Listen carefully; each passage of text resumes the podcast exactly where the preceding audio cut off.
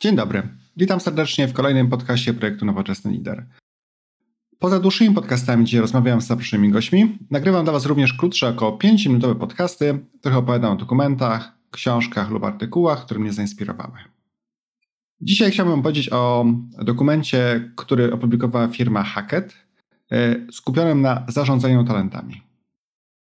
Hackett jest firmą konsultingową, która specjalizuje się w przygotowaniu rekomendowanych praktyk dla firm, przygotowaniu ich do cyfrowej transformacji, w tym do automatyzacji procesów oraz przygotowaniu strategii biznesowych itd. itp. W 2017 roku firma opublikowała raport dotyczący zarządzania talentami, który wskazuje trzy główne obszary, na które skupiają się dzisiaj, a dokładniej mówiąc skupiały się już w 2017 roku firmy, które wytyczają standardy w tym obszarze. Te trzy obszary to organizacja i kultura, główne procesy zajmujące się rozwojem talentów oraz technologia. Organizacja i kultura zawiera w sobie takie wątki jak marka pracodawcy, czyli popularny w Polsce employee branding, zaangażowanie pracowników, które powinno być również regularnie mierzone, czy organizacje wspierają różnorodność? Jeśli tak, to jakie są cele tych działań?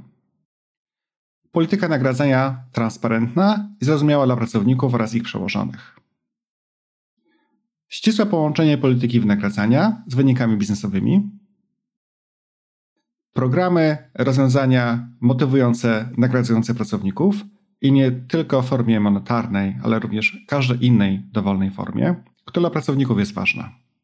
Elastyczne opcje pracy i zatrudnienia oraz globalne, całofirmowe programy rozwojowe dla liderów, którzy to ze swej natury wpływają na to, jak organizacje wyglądają i jak działają.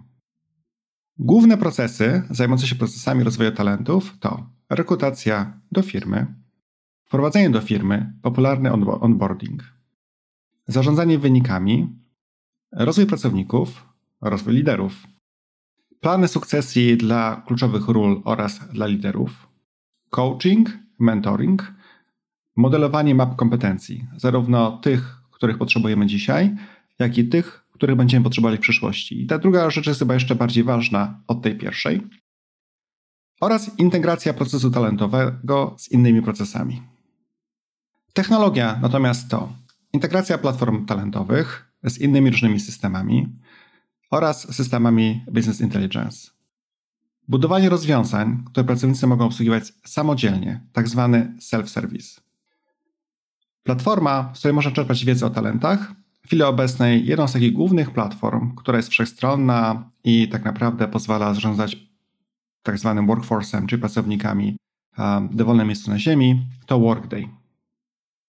Technologie, które umożliwiają szybszą i bardziej ścisłą współpracę pomiędzy zespołami. W chwili obecnej chyba wiodącą platformą w tej dziedzinie jest produkt Facebooka o nazwie Workplace. Jak słyszycie, zarządzanie talentami w obecnych czasach to obszar mocno rozbudowany i dość skomplikowany. Zachęcam do zajrzenia naszego bloga nowoczesnylider.pl, gdzie znajdziecie dodatkowe informacje do tego podcastu. Zapraszam serdecznie.